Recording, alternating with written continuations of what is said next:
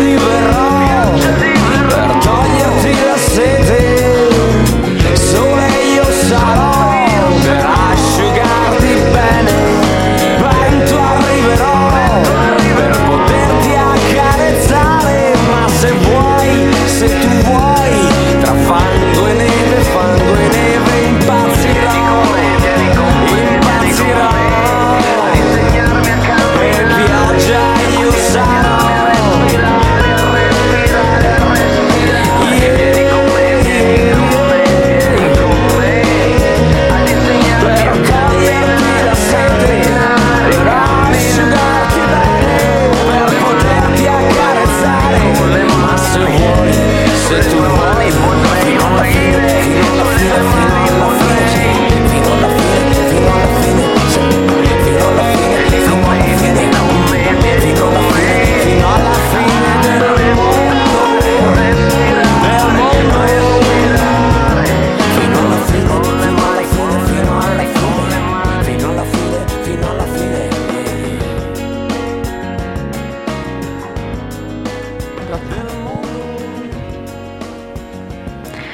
Eccoci di nuovo qua e parliamo sempre di vergogne italiane. Sì. Una di queste Concludiamo è l'IRPEF.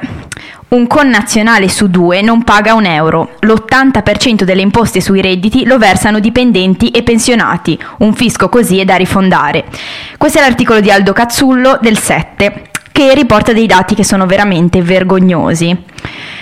I connazionali che la fanno la denuncia sono solo 40 milioni, di questi 10 milioni non pagano un euro. Un italiano su due è nulla facente, nulla tenente, povero? E allora di chi sono tutti questi telefonini, vestiti, veicoli, appartamenti? Diciamolo con chiarezza, tra i 30 milioni di italiani che ricevono dallo Stato senza dare nulla ci sono certo gli studenti, i disoccupati, gli impoveriti, ma ci sono anche gli elusori fiscali, gente che ha trovato il paradiso fiscale in patria senza bisogno di cercare un'isola tropicale o uno staterello sulle montagne, gente che non dovrebbe avere il diritto di voto perché, con- perché concorre a decidere come spendere denaro che non ha versato.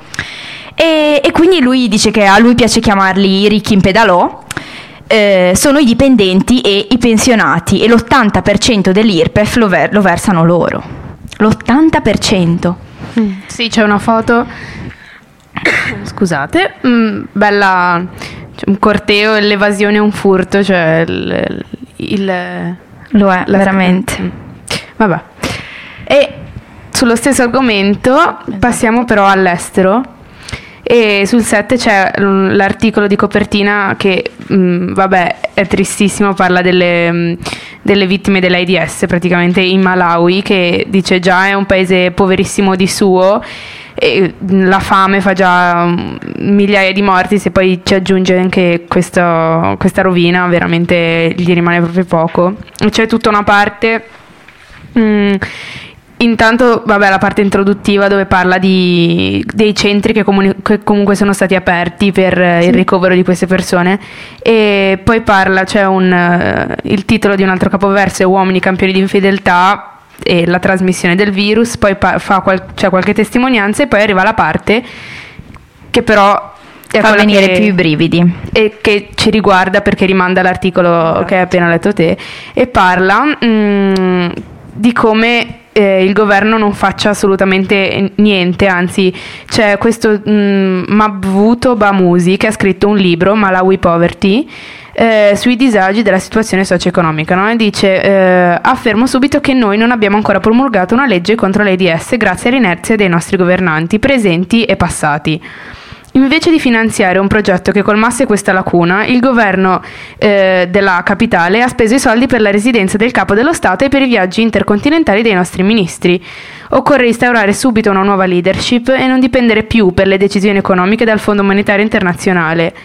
E poi dice anche sul terreno della sanità, mm, Bamusi ha parlato di corruzione interna e di contrabbando di prodotti medici, come avviene di sovente nello Zambia e Mozambico, i due paesi confinanti, e ha pure ricordato che mentre il presidente del Malawi festeggiava il giorno di San Valentino innaffiando gli ospiti con lo champagne, il carburante scarseggiava mettendo in difficoltà autoambulanze e generatori di corrente negli ospedali. Cioè, non sei Poi un noi ci lamentiamo, però mm, basta guardare un attimo fuori che c'è chi sta molto peggio alla fine. Esattamente, e dato che siamo incazzate, andiamo con I Hate Myself for Loving You di Joan Jett.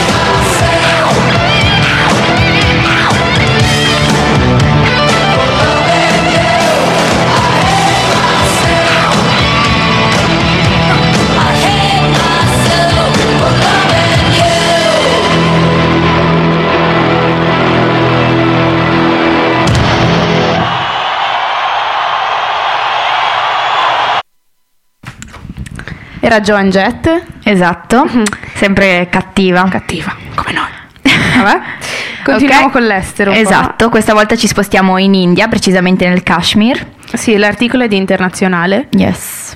E... Niente. Vabbè, la foto che voi non potete vedere, ma... mm, Parla, c'è la foto. Esatto. Vabbè, comincia così, no? Eh, un giovane kashmiro a torso nudo sta lavorando nella risaia di, nella risaia di suo padre. Eh, nell'aria umida di fine estate, il corpo forte e lucido di sudore. La madre e le sorelle sono lì accanto, con le gambe nell'acqua fino alle ginocchia. Immaginiamo che stiano canticchiando una canzone che esce da una radio a transistor. Mm, poi 5-6 soldati armati saltano a terra e vanno verso la famiglia. Forse scambiano qualche parola, anche se in seguito nessuno potrà confermare cosa si siano detti. I soldati afferrano il ragazzo e lo trascinano verso il camion. Il suo petto, muscoloso, adesso appare estremamente vulnerabile. Le donne corlo- corrono urlando dietro ai soldati. Una di loro si toglie il velo dalla testa e lo getta ai piedi dei militari. Un ultimo gesto di resa. Ma lì non c'è spazio per la compassione. Quegli uomini sono i fucilieri dell'esercito indiano. Truppe antisommossa famose per essere psicologicamente forti. Non cedono mai. E una settimana dopo il padre sta ancora girando tutti gli avamposti militari della zona alla ricerca del figlio scomparso. Giorno dopo giorno il vecchio viene spedito da un campo all'altro. Finalmente poi viene portato alla presenza del Saib, il comandante dell'unità. Ah, quello era suo figlio? Pare abbia chiesto il colonnello, elegante nella sua tuta mimetica, fresca di bucato e con gli scarponi da combattimento lucidi. L'ufficiale quasi sorride, è un ragazzo bello e aitante. È stato qui, dice, ma ora non c'è più. Mentre fa segno di accompagnare fuori il vecchio, lo guarda negli occhi e, aggiun- e aggiunge: La sua carne era buona. In alcune versioni dell'episodio sembra che uscendo il vecchio abbia sentito un ultimo commento borbottato, tipo aveva un buon sapore. Non è questo l'unico caso. Ci sono moltissimi casi che tra l'altro sono testimoniati di sparizioni forzate, esecuzioni sommarie, stupri e torture e, e ovviamente vittime sono sempre i ragazzi. C'è un'altra storia inquietante che parla invece di Muhammad Malik che dice che mh, eh, praticamente fu detto ai suoi genitori che la, la notte prima il ragazzo era rimasto ucciso nell'esplosione di un congegno improvvis- eh, improvvisato e ai genitori fu consegnato un chilo della sua carne. Vabbè, qua continua a riportare dei casi veramente agghiaccianti e alla fine diciamo è un articolo, mh, un servizio lunghissimo e veramente interessante e trae una conclusione, dice... Leggendo della totale impunità e dell'ostinato disprezzo per l'umanità, a colpirci non sono solo le vittime, ma spesso i testimoni, quelle anime coraggiose che hanno raccontato la loro storia, ma anche quella delle persone che non ce l'hanno fatta. Ogni storia documentata è stata resa possibile da quella memoria collettiva che dà una speranza di giustizia. Solo questo può spuntare i denti della mostruosa macchina dell'impunità. Agghiacciante, veramente Poi agghiacciante. sono cose che io non, cioè, sfido chiunque, ma io non sapevo niente. No, no, assolutamente non se ne sente niente. Eppure, boh. No, agghiacciante. Vabbè. Eh, proseguiamo con un po' di musica. Sì, qualcosa di rilassante. Many River to cross,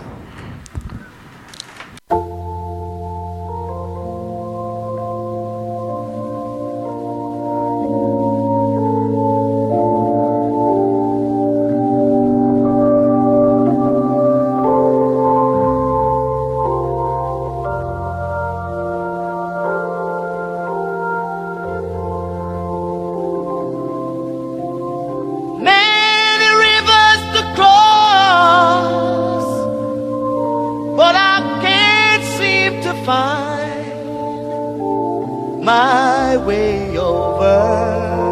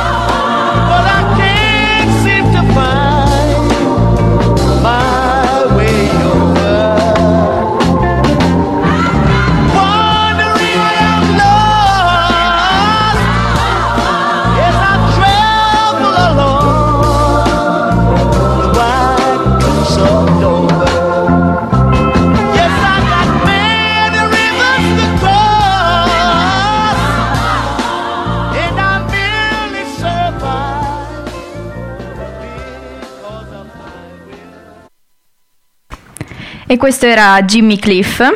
Sì, E adesso andiamo con dei toni un po' più leggeri, calmi, pacati. No, l'argomento è bellissimo. Sì, bellissimo, stupendo, bellissimo, veramente stupendo. Ah, l'articolo di Cotroneo, ovviamente. Ovviamente. mio Pippi. Vabbè, eh, parla. eh, ah, intanto si intitola Con la mossa del cavallo si vince il futuro. Cosa sarà questa cosa? Lui è sempre. È, è cripticissimo. Esatto. titoli, comunque. Però- Poi comincia a leggere e. Comincia da un punto e finisce in un altro, ma è bello per quello. Sì, infatti. Vabbè, praticamente comincia parlando di un, un tizio che si chiama Ruben Fine e che è uno- un famoso scacchista, si dice? Scacchista. scacchista. Scacchista, che però è non solo un grande st- scacchista, dice di grandi scacchisti è pieno al mondo, un po' più difficile trovare invece un grande maestro di questo gioco che è al tempo stesso un importante psicoanalista. E poi parla invece di un altro tizio che si chiama Antonio Damasio che è il direttore del Brain and Creativity Institute dell'Università di California. E eh, ha pubblicato un libro che si chiama L'er- L'errore di Cartesio. Questo Infatti- mi ha troppo esaltato. Esatto, ho odiato Cartesio. E infatti dice alla fine eh, la, la frase mh, cogito ergo sum è da mettere in soffitta, non so, da qualche parte l'ho letto. Sì, sì, Eccola. lo dice, lo dice. Perché dice che pensiamo, no- noi pensiamo che le persone emotive non siano in grado di produrre buoni risultati nella vita. Troppo vero. E invece poi dice, salto alla fine perché qua poi sarebbe da leggere tutto, no? Tutto, tutto. Che invece l'emoti- l'emotività è parte integrante dell'uomo e della ragione. no? Esatto, e non ne dice, costituisce il fallimento. Sappiamo che i grandi scacchisti vincono soprattutto attraverso strategie emotive sappiamo che i matematici sono musicisti e i musicisti sono poeti e quando capiremo che i poeti possono anche essere degli economisti, probabilmente avremo un'idea di come giocare la partita del nostro futuro. Cioè, capisci? Quante Con volte, quante volte si ci sente deboli solo perché si è magari più emotivi di altri? O perché si fa schifo in matematica Eh. perché... non facciamo nomi, Joanna. ok, no, comunque sì, è vero. È proprio. Vai, finisci il discorso. Finiamo il discorso con eh, Galimberti. Che, ehm, di cui però leggo la lettera perché mi è piaciuta soprattutto la lettera che gli hanno scritto. Eh, qua dicono, sempre parlando di emozioni, e anzi l'articolo si chiama Emozioni che ingannano. Molta parte della sinistra progressista è convinta che se le masse fossero informate delle malefatte del potere avrebbero occasioni di, ri- di rivedere il proprio consenso. In realtà la gente non funziona così. Giorni fa una nonna che accompagnava i nipotini in parrocchia rappresentai le mie perplessità sull'opportunità di far avvicinare i bambini dai preti e lei mi raccontò che qualcosa di sgradito era capitato anche a lei. Malgrado la sua esperienza personale, però la sua fiducia nei preti rimane immutata. Alle mie richieste di spiegazione mi accusò di non essere un credente, allora capì che stavo usando un metodo diverso dal suo, la ragione. E quindi qua praticamente dice l'opposto, cioè incoraggia l'uso della ragione. E dice, le ultime elezioni infine hanno dimostrato come, malgrado la massiccia conoscenza delle devianze della classe politica che ha governato il paese negli ultimi decenni, agli stessi personaggi impresentabili milioni di italiani hanno confermato il consenso. Questi esempi dimostrano come sia infondata illusoria, illusoria, illusoria vabbè, la convinzione Ciao, ciao. che la conoscenza apra gli occhi e ridesti la ragione dal sonno dell'inganno. A quanto pare la massa brama l'inganno, vi si affeziona e non vuole avere la conoscenza della realtà. È vero anche quello. Eh, comunque è una cosa proprio parallela, siete state proprio brave. eh? Parallela, ma l'opinione è Sì. boh, contrastante. Grazie, abbiamo il tifo qua dietro. E, mm, vabbè, proseguiamo con un po' di musica. Eh, sì, vabbè, adesso andiamo con un po' di Johnny Cash. Vai. Hurt.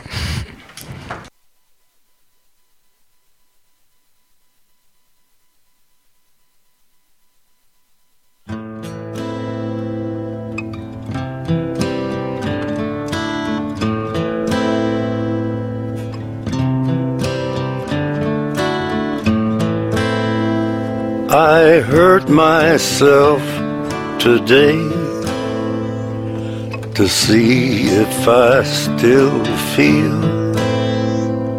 I focus on the pain, the only thing that's real. The needle tears a hole the old familiar sting. Try to kill it all away, but I remember everything. What have I become? My sweetest friend everyone I know goes away in the. And you could have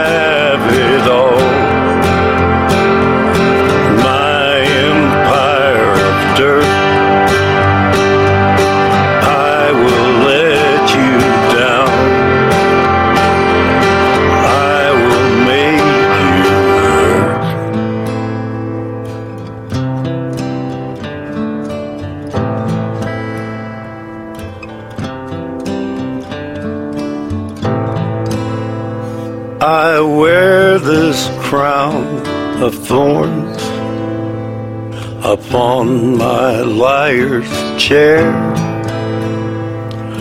full of broken thoughts I cannot repair. Beneath the stains of time, the feelings disappear.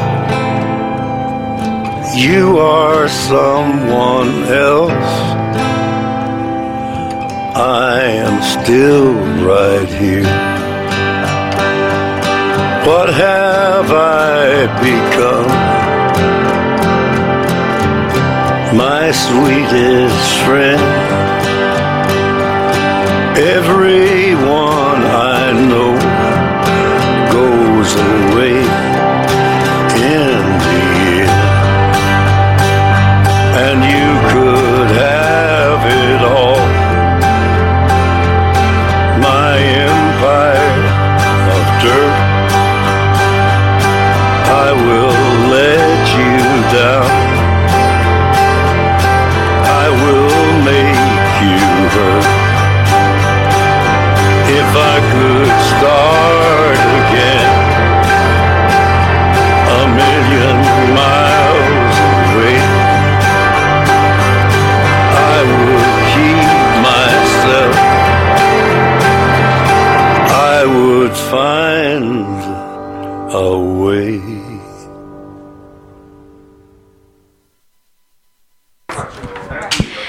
Eccoci di nuovo qua e adesso passiamo a un argomento che riguarda la cultura, perché finalmente Saviano è riuscito a tornare a Napoli, anche se solo per poco, per fare la presentazione del suo nuovo libro, di cui abbiamo letto una piccola parte nell'ultima puntata, che si chiama 000. È bello perché ha scritto un articolo commovente sull'Espresso, in cui appunto lui descrive tutte le sue sensazioni, che appunto per questo ritorno a Napoli. Vabbè, io sono innamorata di Saviano, cioè non c'è un uomo più brutto ma anche più affascinante di lui. E dice, mi guardo allo specchio, mi guardo e ogni volta penso cosa ne, sare- ne sarebbe dell'altro me se fossi rimasto a Napoli. Penso a cosa sarebbe accaduto se non avessi fatto lo scrittore, se fossi riuscito ad essere più prudente, meno ambizioso, più nascosto, se fossi arrivato a molte persone, ma non a così tante. Forse ora vivrei a Napoli, avrei una casa ai quartieri spagnoli, frequenterei quei pochi colleghi di università che sono rimasti, conoscerei quei matti che dal nord o dall'estero decidono di stabilirsi a Napoli diventando l'immagine stessa delle felicità. Ne conoscevo un po' di emigrati al contrario, tedeschi, americani, danesi e poi bergamaschi, milanesi. Scelgono di vivere a Napoli, non riescono a farne a meno, perché è talmente tanta la luce che Napoli è in grado di portare nella tua vita che la metamorfosi è evidente e a questa metamorfosi non voglio rinunciare. Così come è evidente che la metamorfosi in chi è costretto a lasciarla. Il freddo non è mai gelido e le giornate di pioggia non sono mai totalmente cupe. E ora? E ora che almeno per un po' di ore ci tornerò, cosa aspettarmi da Napoli? Mi manca. È incredibile come questa città nel tempo possa generare odi profondi, un senso di sfiducia, di disprezzo, eppure mancarti. È incredibile come tutto questo fastidio che diventa quasi fisico, come questa ingratitudine, non siano riusciti a mutare la sua bellezza e la voglia di tornare da lei, di, di riabbracciarla. Vabbè, andrei avanti però perché mi è Bravo, piaciuto proprio, bello, proprio un cucciolo. Bellissimo. Bello bello.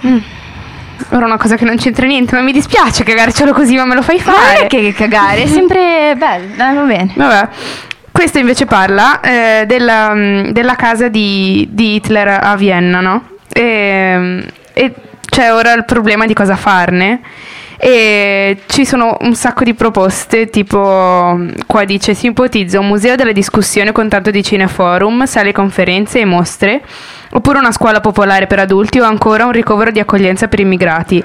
Tra le destre invece c'è chi, per contro, progetta di dividerla in diversi mini appartamenti da, affitta- da affittare a privati, come fosse un edificio qualsiasi, a rimarcare l'esigenza di normalizzare e dimenticare un passato considerato morto e sepolto. Non manca però l'idea abbastanza provocatoria di trasformarla in clinica ostetrica in nome della vita contro la morte. Spero che si stia rivoltando nella tomba. Spero che si sia. Sì. Mentre invece dice anche un gruppo, di, che un gruppo di miliardari russi si è offerto di comprarla e raderla completamente al suolo. Che secondo me Ma anche ci sta direi non sarebbe la cosa proposta. peggiora. Peggiore. Peggiora. invece, sai che nel- negli anni 70 è stato un, reco- un ricovero psichiatrico? Pensa a te. Questa mi piace. Ma soprattutto essere. perché lui ce l'aveva coi. cioè, ne ha fatti passare tutti i colori matti. Sì, ma in realtà, cioè, qua poi ci, ci sono scritte delle cose incredibili, tipo che lui, mh, tipo quando era ventenne, ci sono dei dipinti suoi e che aveva fatto richiesta per entrare tipo all'Accademia di Belle Arti di Ah, Vienna va. e non l'avevano ammesso. Però che era un, un- comunque... Vabbè, geniale era geniale, nel senso Sì, vabbè. bello che, si che si Sì. voglia usare, però cioè, ci sono dei dipinti che comunque... eh, cazzo. Cazzo. Ma è sempre così, è come per la musica, ne avevamo parlato anche l'altra volta quando dicevamo che comunque la genialità È vero, è vero. Coincide spesso con, con eh, la follia, la sì, alla follia fine. pura. Bene, A questo punto ci spariamo un po' di De André, il testamento di Tito. Non avrai altro Dio all'infuori di me. Spesso mi ha fatto pensare.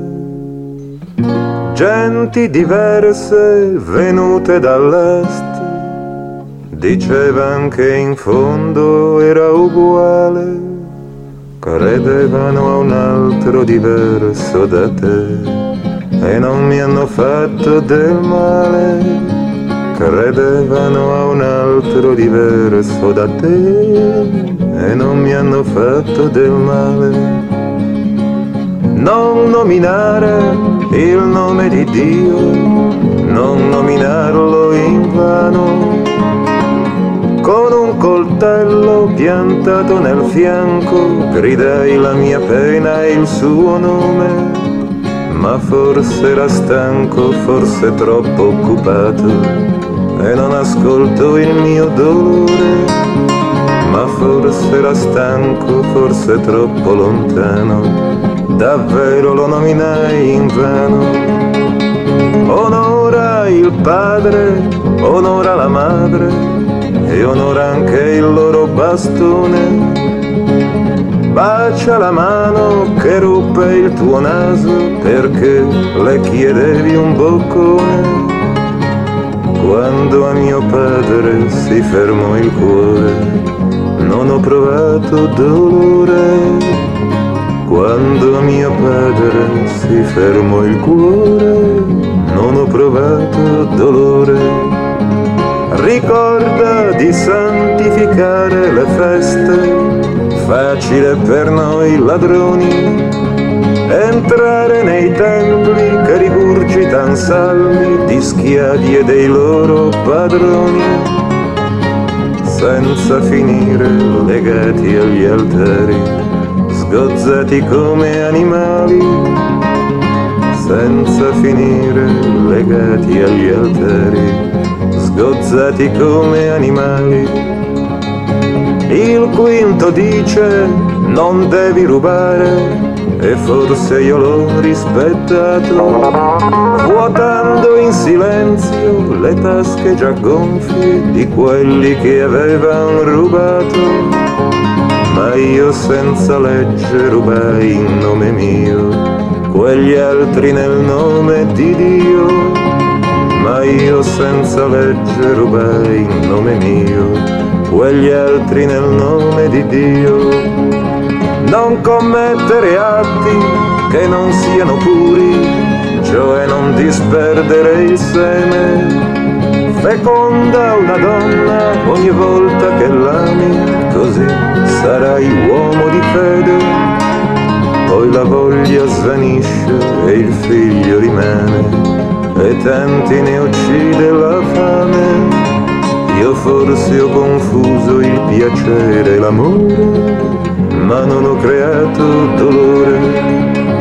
Il settimo dice non ammazzare se del cielo vuoi essere degno Guardatela oggi questa legge di Dio, tre volte inchiodata nel legno. Guardate la fine di quel Nazareno, e un ladro non muore di meno. Guardate la fine di quel Nazareno, e un ladro non muore di meno. Non dire falsa testimonianza e aiutali a uccidere un uomo. Lo sanno a memoria il diritto divino e scordano sempre il perdono. Ho spergiurato su Dio e sul mio onore. E no, non ne provo dolore. Ho spergiurato su Dio e sul mio onore. E no, non ne provo dolore. Non desiderare la roba degli altri, non desiderarne la sposa. Ditelo a quelli, chiedetelo ai pochi che hanno una donna e qualcosa. Nei letti degli altri, già caldi d'amore, non ho provato dolore. L'invidia di ieri non è già finita stasera vi invidio la vita, ma adesso che viene la sera ed il buio, mi toglie il dolore dagli occhi e scivola il sole al di là delle dune a violentare altre notti. Io nel vedere quest'uomo che muore Madre io provo dolore nella pietà che non cede al rancore. Madre ho imparato l'amore.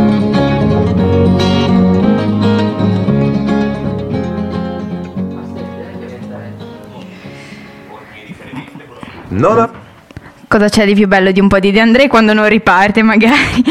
Vabbè, proseguiamo, stiamo un po' improvvisando e adesso io vi, rego- vi, vi regolerò le leggi. Allora, vi leggerò le solite regole che leggiamo ogni volta di internazionale. Questa volta parlano di democrazia online e sfottano poco grillo, diciamo. Vabbè. 1. Il capo non lo voti, lo clicchi. 2. Per attirare le masse, manda in streaming tutta l'attività dei parlamentari, compresa quella nei bagni. 3. Assicurati che nel curriculum del tuo addetto stampa ci sia la partecipazione a un reality show di alto profilo. 4. Se hai un computer, uno smartphone o un tablet, il tuo voto vale il triplo. 5. La Costituzione italiana non prevede un hashtag per eleggere il tuo presidente. 6. Dopo aver ottenuto una valanga di voti scoprirai che la vera differenza la fanno quelli che prendevi a scuola. E su questo qualcosa da, da Vabbè. ridire, però vabbè. Ah no, ecco un'altra cosa. Ecco. Random proprio così Sì, a caso. stiamo un po'- No, vabbè, è carino perché eh, sul set poi in fondo io non ci arrivo mai, però ogni tanto ci sono delle cose belle. C'è un articoletto, cioè proprio un trafiletto corto, no? E eh, a un certo punto parla sulla scuola e parla di eh, un certo Giacomo Falsi, mh, 36 anni, milanese, laurea in scienze politiche, area di diplomatico che c'era un temperamento appassionato e mh, praticamente lui va nelle scuole tipo a fare, qui lo chiama volontariato, cioè va a parlare agli studenti gratuitamente affiancandosi ai, ai professori normali, no? E eh, lui dice, mi piaceva la storia perché i diritti umani vanno spiegati non in astratto ma attraverso le vicende dell'uomo. Di solito chi ne parla nelle scuole, se ne parla, è un giurista che li illustra secondo il punto di vista della legge. Devi invece narrare ai ragazzi le grandi battaglie che sono state fatte nel tempo per la tutela dei diritti umani. Solo così, indirizzandoli su questa strada e facendogliela vivere attraverso esempi concreti, qualcosa potrà cambiare. Ah sì. Se Canobbio ci sta ascoltando, Sicuro proprio. no, vabbè, scherzo. Vabbè, Che Canobbio è il meno peggio, eh? sì, Canobbio è il professore di storia comunque. Per Sì, infatti, per chi non lo sapesse. Vabbè, mm, andiamo con un po' di musica e vi mettiamo eh, una canzone dei Phoenix che tipo mm, qualche settimana fa è uscito il, il nuovo album, nuovo quindi sentiamola.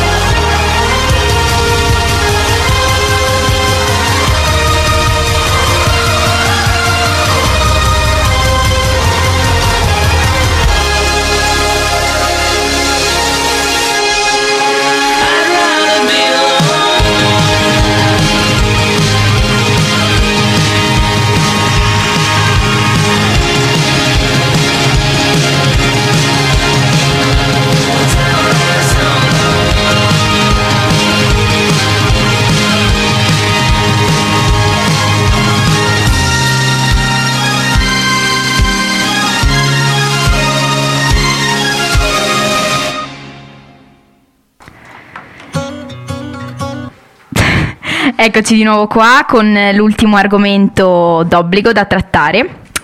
Si avvicina il 25 di aprile, quindi parliamo un po' di resistenza, dato che già l'abbiamo fatto l'altra volta, ma vabbè.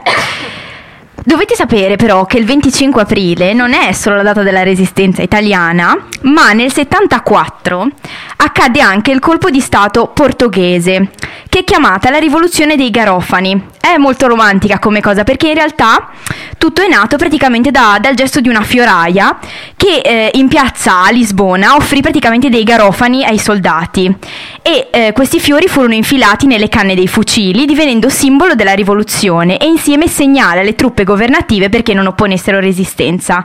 E in realtà... radio? Esatto, la cosa ancora più radio. bella Mm-mm. è che tutto è partito da una radio perché il segnale che doveva far scattare questa rivolta era proprio una canzone vietata dal regime e quindi eh, praticamente al partire di questa vabbè la radio il nome della radio non me la ricordo Vabbè. Vabbè, comu- ah, si chiamava Ra- Radio Limite, tra l'altro, quindi Ecco, bello.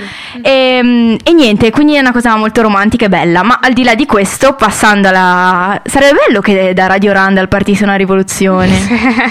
Facciamo partire una canzone nuova. Vabbè. Eh, passando a quella italiana, sto leggendo un libro molto bello che eh, parla appunto di storie di signori anziani, di Sestri, Riva e dintorni che appunto raccontano i loro ricordi riguardo il periodo della resistenza. E c'è una- un aneddoto molto bello che tra l'altro riguarda le donne, dice, si chiama Si ricomincia a vivere, Eh, ne leggo solo un pezzettino proprio piccolo. Il giorno dopo la liberazione, sulla piazza c'era un gran movimento e allora incuriosita mi sono affacciata alla finestra e ho visto uno spettacolo che non dimenticherò mai. Tagliavano i capelli a zero a delle signore che non si erano comportate bene durante la guerra. Adesso le teste rapate sono moderne, ma allora quelle donne venivano scartate da tutti. Ricordo che una signora che voleva fare la spiritosa si era portata dietro un fazzoletto colorato con la visiera, che appena rapata si è legata in testa. Donne con La vita è bella, proprio Sì. un flash. Bellissimo. Mettiamo ancora una canzone Sì, una tranquilla. bella canzone. E questi sono i Kula Shaker, che così vi facciamo un po' conoscere qualcosa di nuovo. Cultura musicale. Esatto.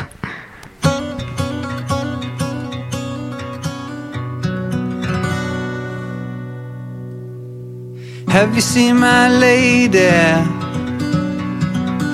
She's the queen of all this town. Oh, have you seen my lady? She's the queen of all this town.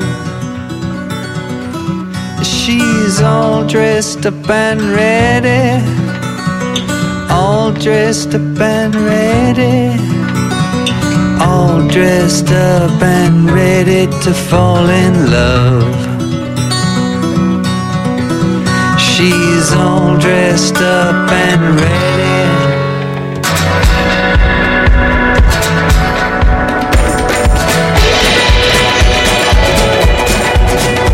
Oh, have you seen my lady? She's been searching for her king.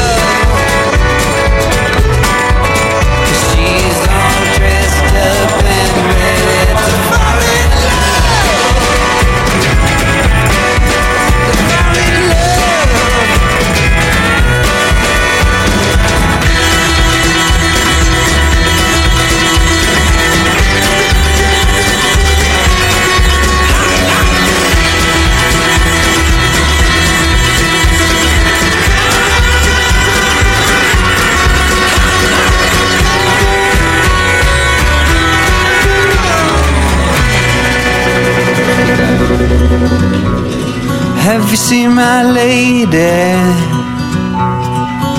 She's the queen of all this town.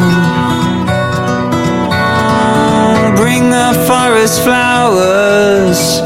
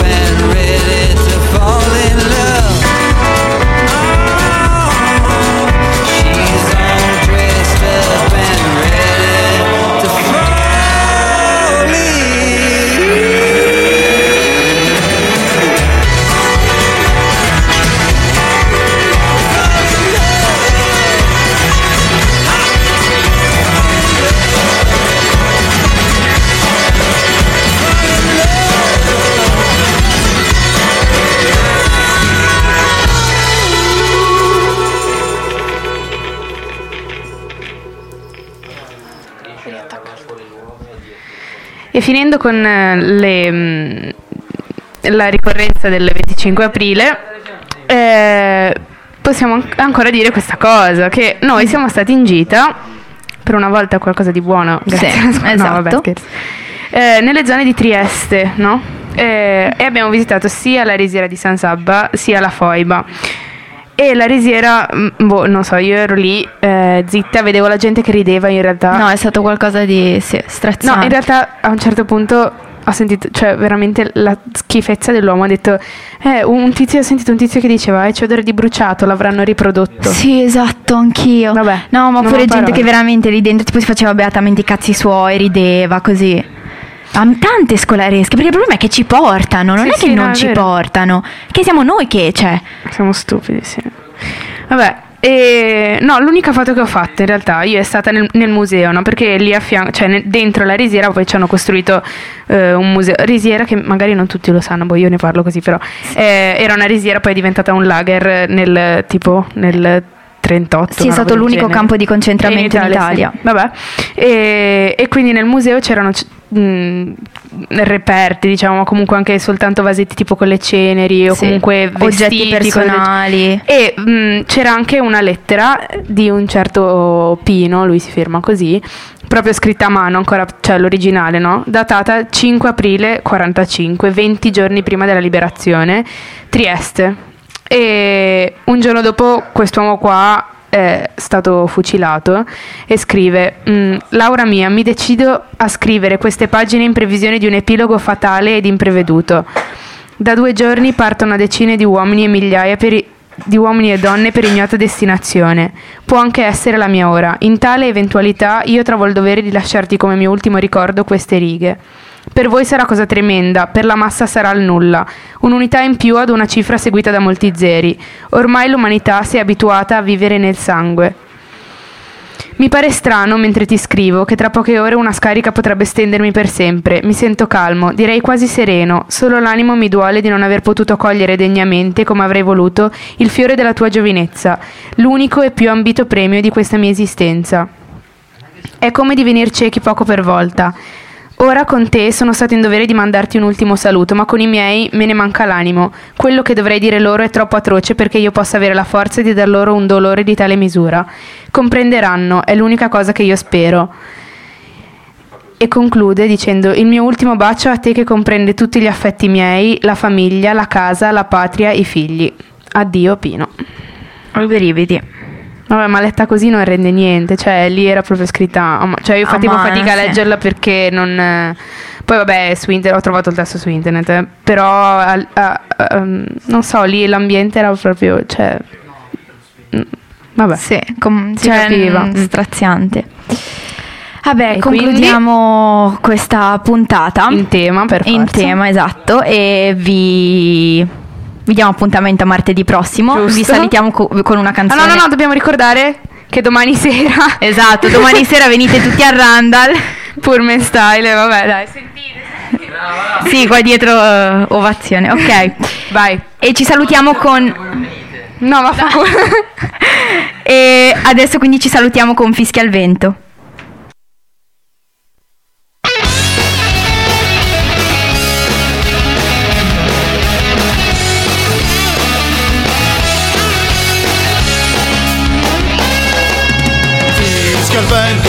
Furia la bufera Scarpe rotte pur bisogna andare A conquistare la rossa primavera Dove sorge il sol dell'avvenire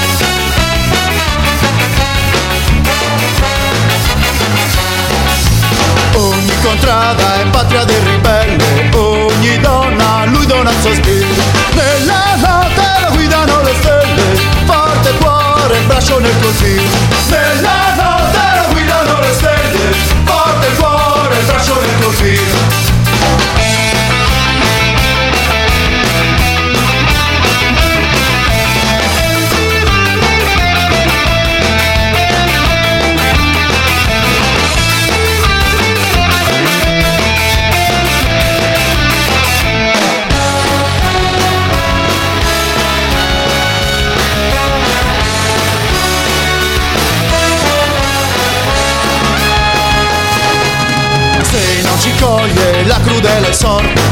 dura vendetta verrà dal partigiano, ormai sicura e già la triste sorte del fascista vile traditore, ormai sicura e già la triste sorte del fascista vile traditore.